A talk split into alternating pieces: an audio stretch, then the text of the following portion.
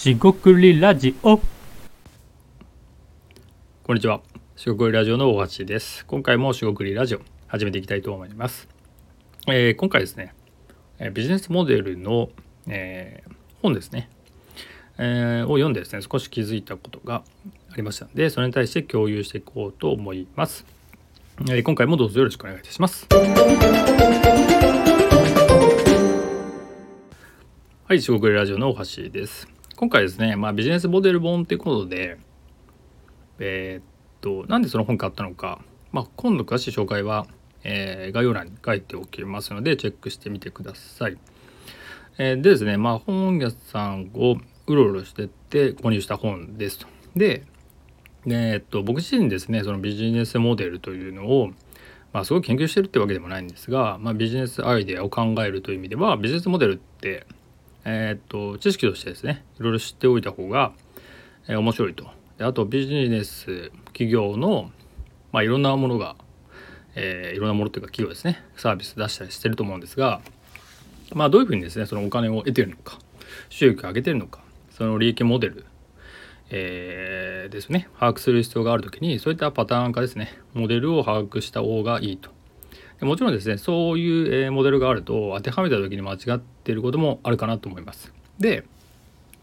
えー、とそういうビジネスモデル本を説明しているものを買うっていうのはまあそのそんなにないんですけど、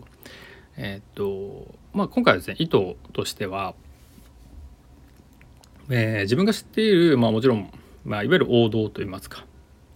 まあ、よく知られているビジネスモデルも、まあ、立ち読みしてあったんですね。でそれに関しては、まあ、価値は低いかもしれません。ただ、えー知らないビジネスもあるかもなっていうのとパッと見てあって、えーなんでまあ、えーリスキリングじゃないんですが、えー、と一旦ですねそういうのを忘れるわけじゃないけど一旦そこはクリアにして謙虚に見てこれから学べることは何かっていうことで買った、えーかなと思います。で実際読んでみてで王道のビジネスモデルでも、えー、あしてるしてるって言って読み飛ばさずに読んでたんですけどやっぱりですね勘違いしてるものも結構ありましてでそうですねビジネスモデルいくつも紹介されてたんですけど 7, 7個か8個ぐらいちょっと気になるなっていうとあの知らなかった。そうだったのっていう、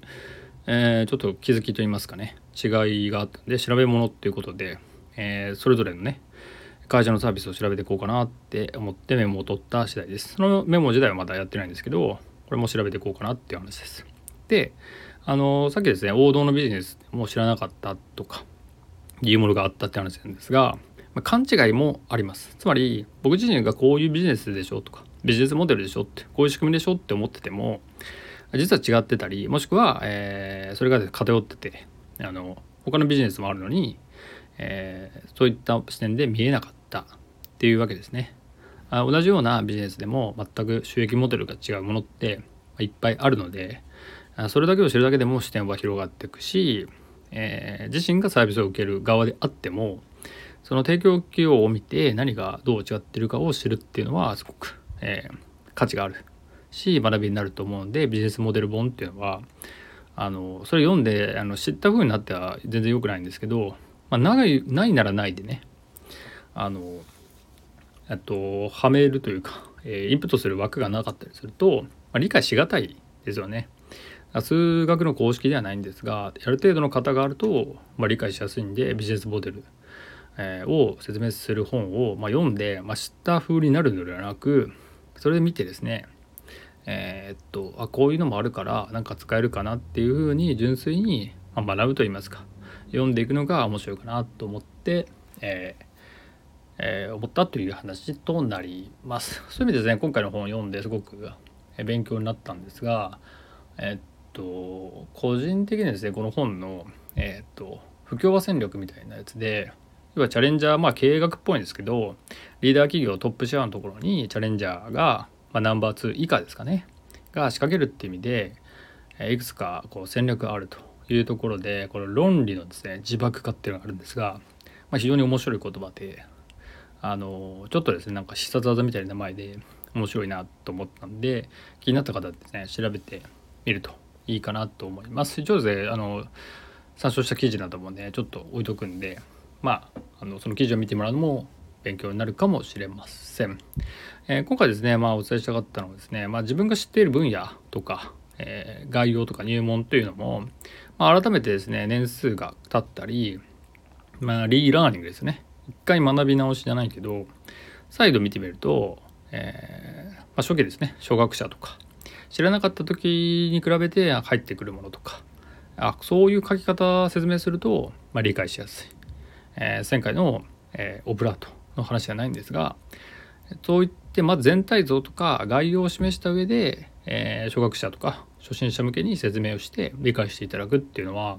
ありだよなってことを眺めてました。でこの、えー、特に初学者向けに分かりやすく説明するもしくはその、え、初学者が理解しやすい言葉で、えー、と優しくですね丁寧に説明するそれは別に、えー、読者をバカにしてるわけじゃなくてそれを分かるように説明するっていうのがすごく大事かなと思うんでその辺りですねもっと学んでいきたいかなって思ったところでした。でビジネスモデルですがあの、まあ、ビジネスをしたいとか起業したいっていう人にとって特にですね、えー、何もやってみた経験がないとかなりこう机上の空論ですしあとそのすでにあるビジネスは成功したものとかうまくいっているものが多いので失敗したビジネスモデルを研究するってなかなかないですよね。だからちょっとそのままではあ使いづらいかもしれませんがそういうモデルビジネスモデルっていうのがあるんだとかそのビジネス自体の、ま大枠というか仕組みですよね構造自体とか、えー、抽象化したこうパターンとかね。成功パターンって意味ではないんですが、えー、概念としてねそういったものを扱うのが面白いっていう人はこのビジネスモデルの研究とか、えー、なんでそれでお金が得られるのだろうかとか、えー、気になる人は是非研究してもらうと面白い分野じゃないかなと思いました。今回は以上となります。四国ラジオ大橋でした、え、ここまでお聴きいただきましてありがとうございました。失礼いたします。